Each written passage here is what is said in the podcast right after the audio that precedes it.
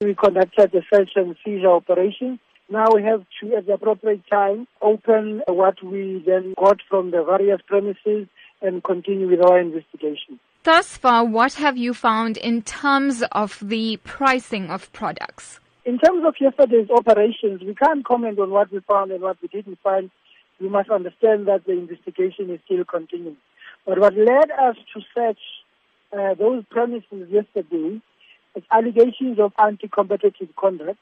Some agents are suspected to be squeezing out small emerging farmers, particularly blacks, where then they drop their prices significantly in the morning so that they can deplete and squeeze their margins, and then dramatically raise the same prices again in the late morning so that their own margins can be much higher and sell at higher prices to the bigger retailers and buyers.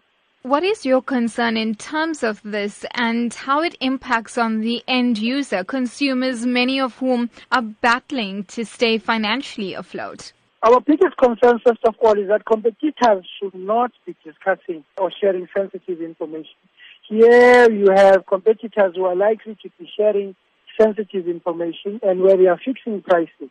This has got devastating effects on the buyers because the prices go up.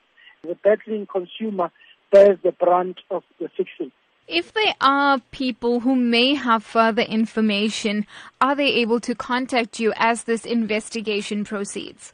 It will be very helpful for anybody who has got more information to substantiate some of the allegations and some of the credible information that we have received to come forward and give us more information about anti-competitive conduct in this sector, in these markets, or anywhere else.